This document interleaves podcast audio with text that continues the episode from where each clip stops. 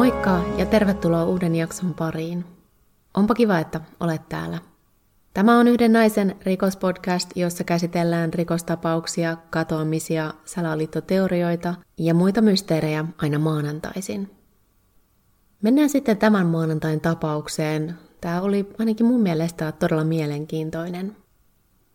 Anaheimissa Kaliforniassa asuva kaunis nuori 26-vuotias nainen nimeltä Michelle Hadley tapasi pitkään tumman liittovaltion sheriffin palveluksessa työskentelevän 35-vuotiaan Ian Diasin elokuussa vuonna 2013. Michelle oli itse saanut kristillisen kasvatuksen ja valmistuttuaan opinnoistaan ja saatuaan hyvän työpaikan, hän oli valmis löytämään elämänsä rakkauden ja asettumaan aloilleen.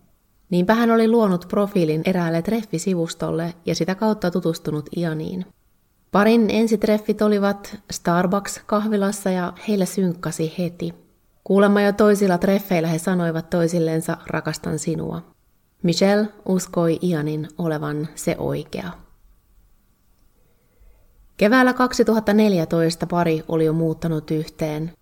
Michellen kertoman mukaan itse yhteiselo ei romanttisesta alusta huolimatta sujunut ihan odotetusti. Hän koki, ettei Ian ollutkaan lainkaan sellainen, mitä hän oli kuvitellut, ja hänen mukaansa Ian ei ollut mukava ihminen suljettujen ovien takana. Hänen mukaansa Ian ei myöskään hyväksynyt häntä sellaisena kuin hän oli, vaan hän yritti saada Michellen luomaan itselleen seksikkäämän tyylin, käyttämään paljastavia toppeja ja rakennekynsiä ja hankkimaan napalävistyksen. Joulukuussa vuonna 2014 Ian vei Michellen romanttiselle matkalle New Yorkiin Michellen syntymäpäivän kunniaksi. Tuolla matkalla hän myös kosi Michelleä ja tämä vastasi myöntävästi. Muutamien kuukausien kuluttua kihlautunut pari päätti etsiä itselleen yhteisen oman kodin. Michellellä oli joitain säästöjä ja hän tarjoutui maksamaan 14 000 dollarin suuruisen käsirahan yhteisestä asunnosta, jonka he ostivat Anaheimin keskustasta kesällä 2015. Loppuasunnosta rahoitettiin yhteisellä lainalla. Asiat heidän välillään tuntuivat kuitenkin menevän vain huonommin, ja jo kahden uudessa asunnossa asutun kuukauden jälkeen Michelle kysyi vanhemmiltaan, voisiko hän muuttaa toistaiseksi takaisin heidän luokseen. Michellen itsensä mukaan hän alkoi oivaltamaan, että hän ei ollut hullu, vaan tilanteessa oikeasti oli jotakin väärää. Michelle muutti pois parin yhteisestä kodista, mutta hän joutui yhä maksamaan puolet asuntolainasta, joka oli heidän molempien nimissä – Ian ei halunnut luopua asunnosta, eikä Michelle sitä tietenkään halunnut hänelle antaa ilman, että saisi omansa pois. Mutta tähänkään Ian ei ollut halukas. Molemmat palkkasivat itselleen lakimiehet sovittelemaan sitä, mitä asunnolle tehtäisiin. Tilanne oli aika raskas henkisesti ja ainakin Michellelle se kävi niin sanotusti tunteisiin. Hän purki tätä henkistä ahdistustaan lähettelemällä Ianille melko kummallisia, jollain tapaa jopa häiritseviä sähköpostiviestejä. Viesteissä hän muistutti Iania siitä, miten Jumalan laki on ihmisen lain yläpuolella. Viestien mukaan asunnossa vaikutti Jumalan sana ja Jumalan henki, ja että Ian kyllä tiesi sen. Ihan tarkkaan ei ole tiedossa, mitä näiden viestien taustalla oli, mikä niiden tarkoitusperä oli, Todennäköisesti sellaista ei ollutkaan, vaan Michellellä oli vähän rankkaa niin sanotusti ja se purkautui näin. Vastaavanlaisia viestejä Ian vastaanotti useita. Näistä johtuen Ian haki ja sai lähestymiskielon Michellelle. Hänen mukaansa hän koki viestit ja Michellen käytöksen uhkaavana. Loppuvuodesta 2015 lakimiehet pääsivät onneksi sellaiseen sovitteluratkaisuun, että Ian voisi jäädä asuntoon asumaan, ja hänellä olisi kuusi kuukautta aikaa järjestää laina omiin nimiin ja maksaa Michelle ulos asunnosta. Tai sitten Ian muuttaisi pois, asunto myytäisiin ja rahat jaettaisiin. Ainakin Michelle oli tyytyväinen lopputulokseen, vaikka hän joutuisikin tuon kuuden kuukauden ajan osallistumaan vielä lainan maksuun.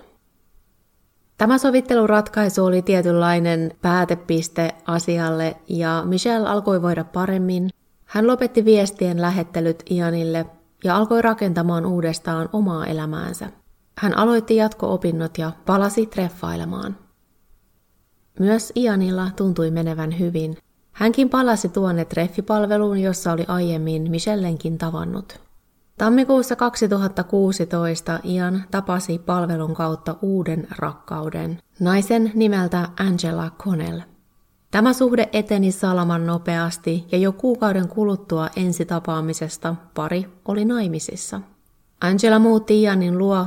Toukokuun puolessa välin Angela ilmoitti odottavansa kaksosia Ianille.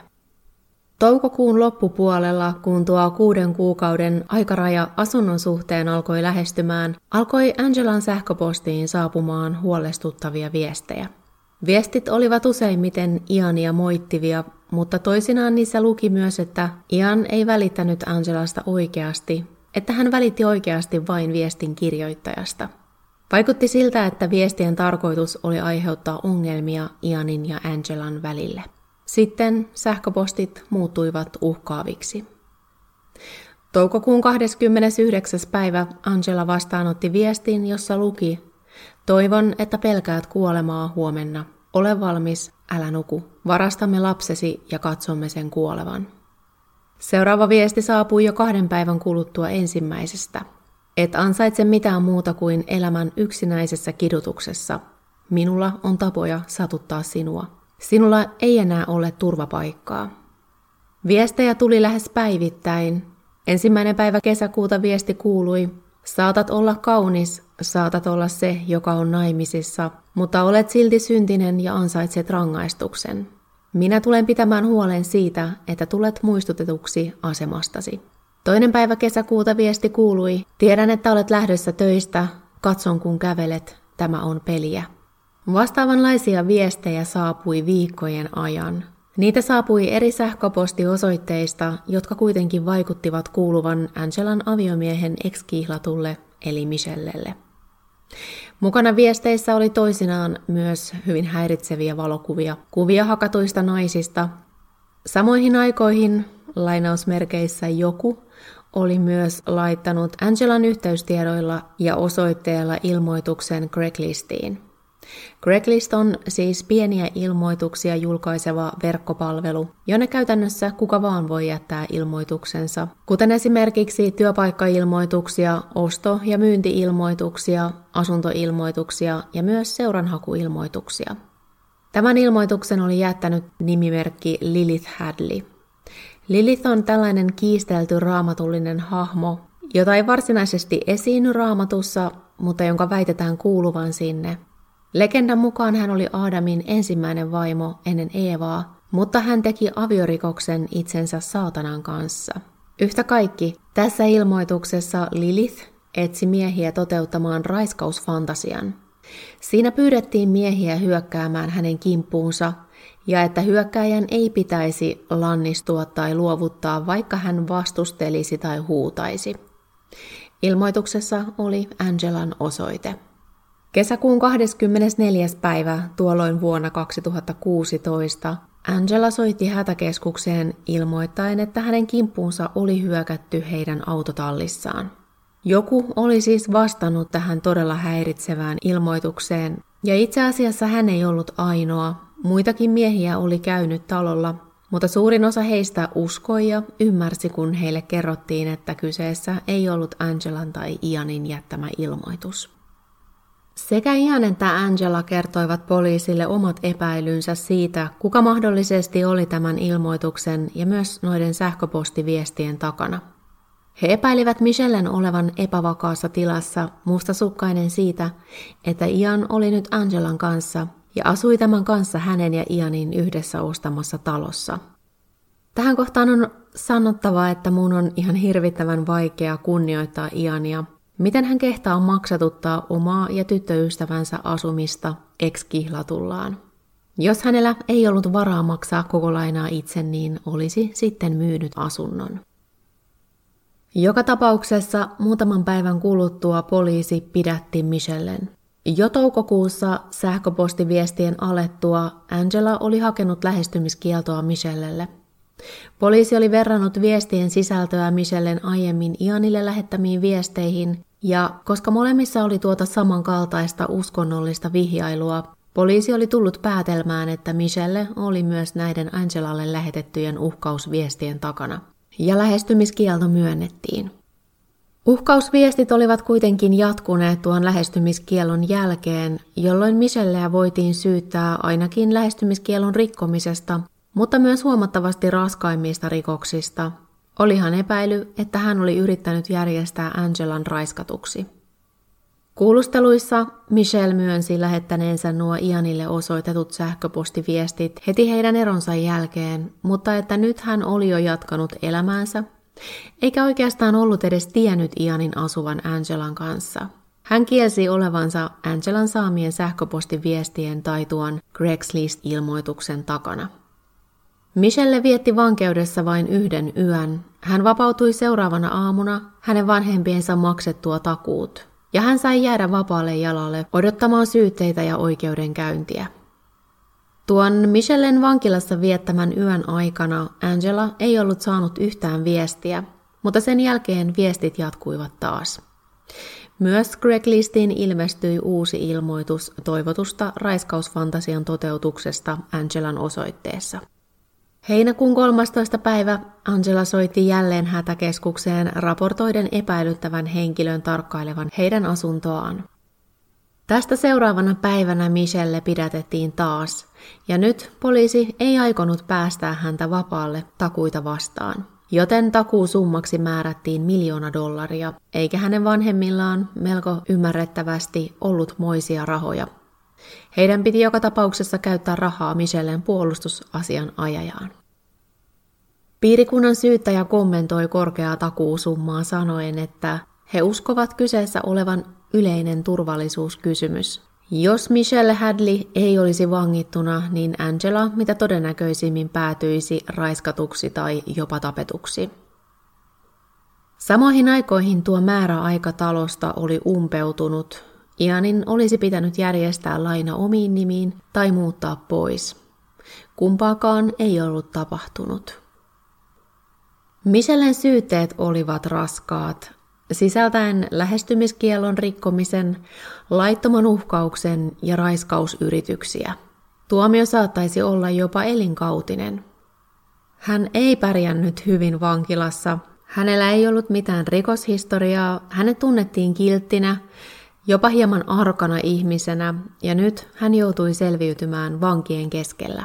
Hän oli myös epäiltynä seksuaalirikollisena sijoitettu muiden seksuaalirikollisten kanssa samaan lohkoon – vankilassa. Hän on kertonut, että hän vietti sellissään 23 tuntia vuorokaudesta ja että häneltä evättiin WC-paperi ja kaikki hygieniatuotteet.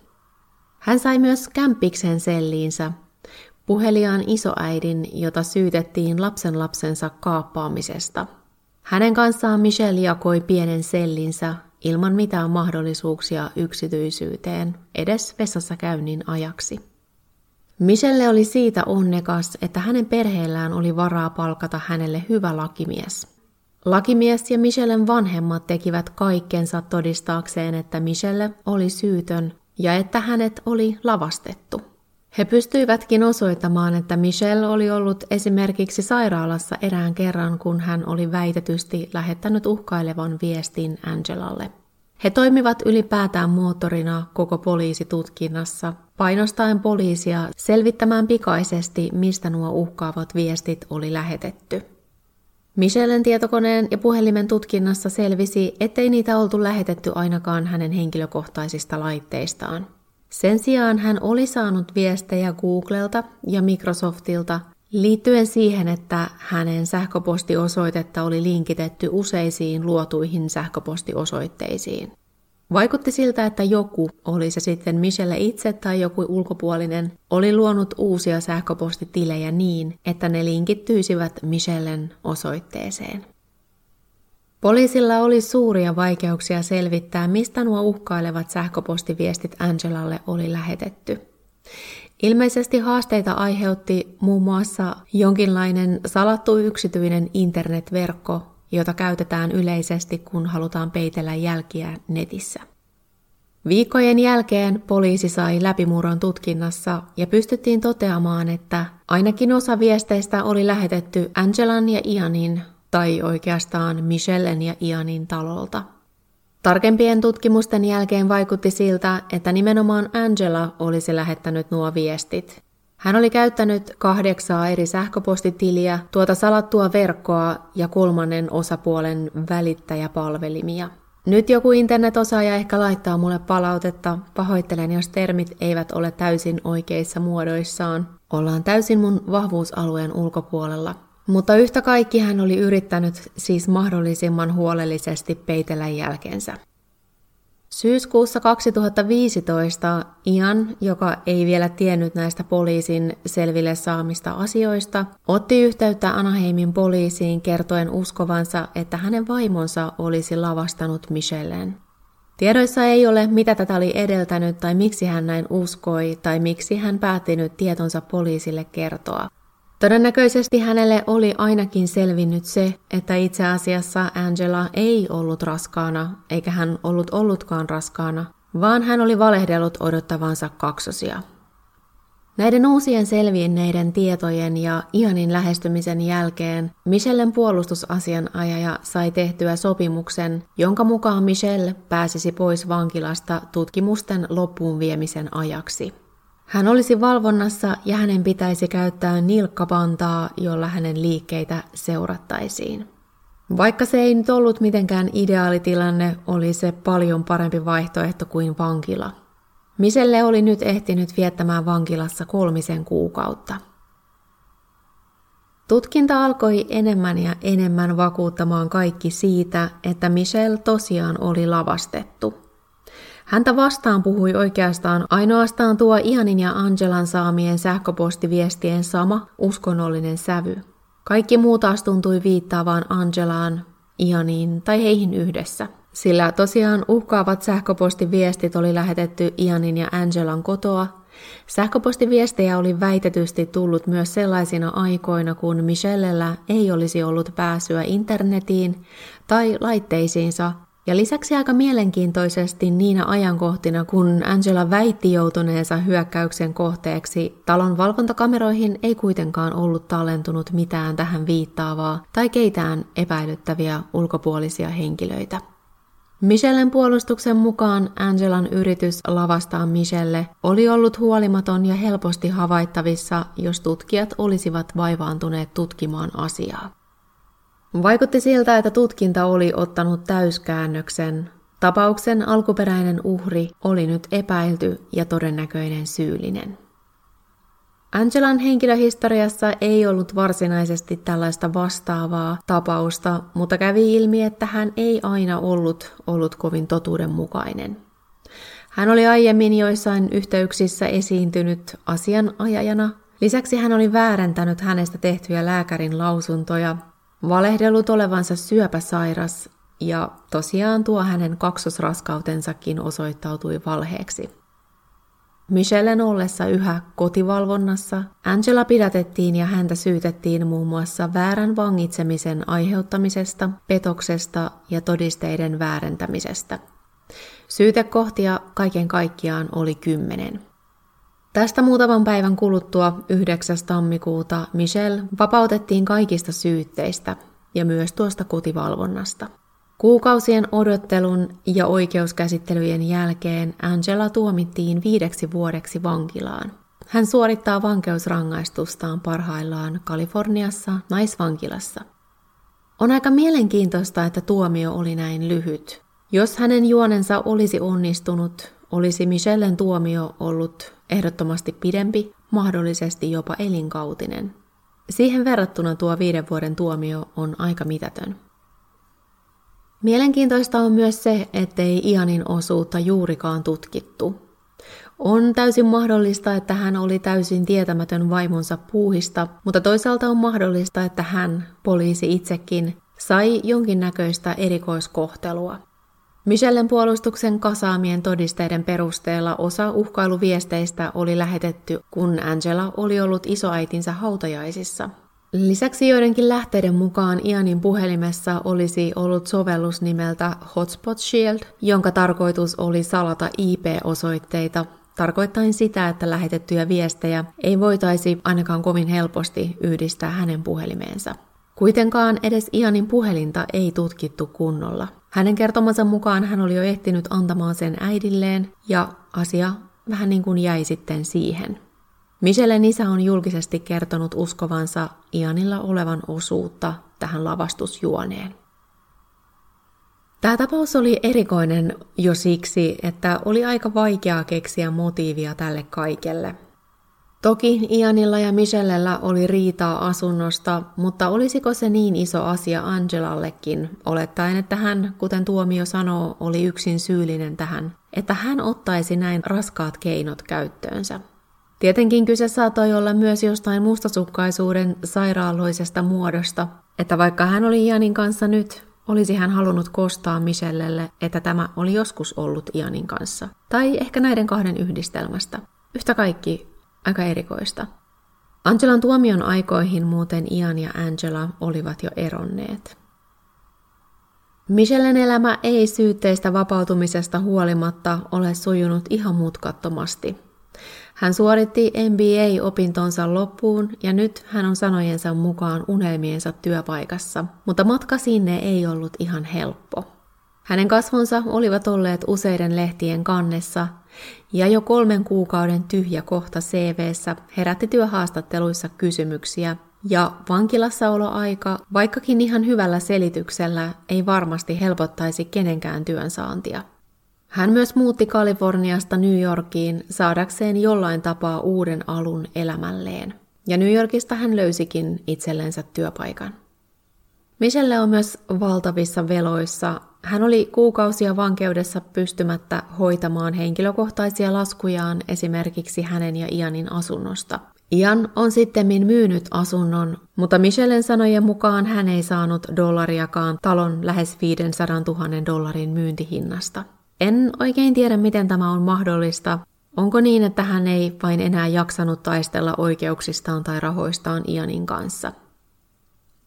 Michelle on julkisesti kertonut pettyneensä valtionsa oikeusjärjestelmään.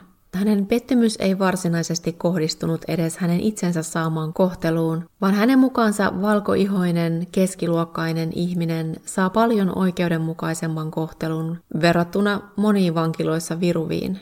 Jos vangilla tai hänen perheellään ei ole varaa kunnolliseen puolustukseen, ei heillä ole mitään takeita saada oikeudenmukaista tutkintaa ja oikeuskäsittelyä.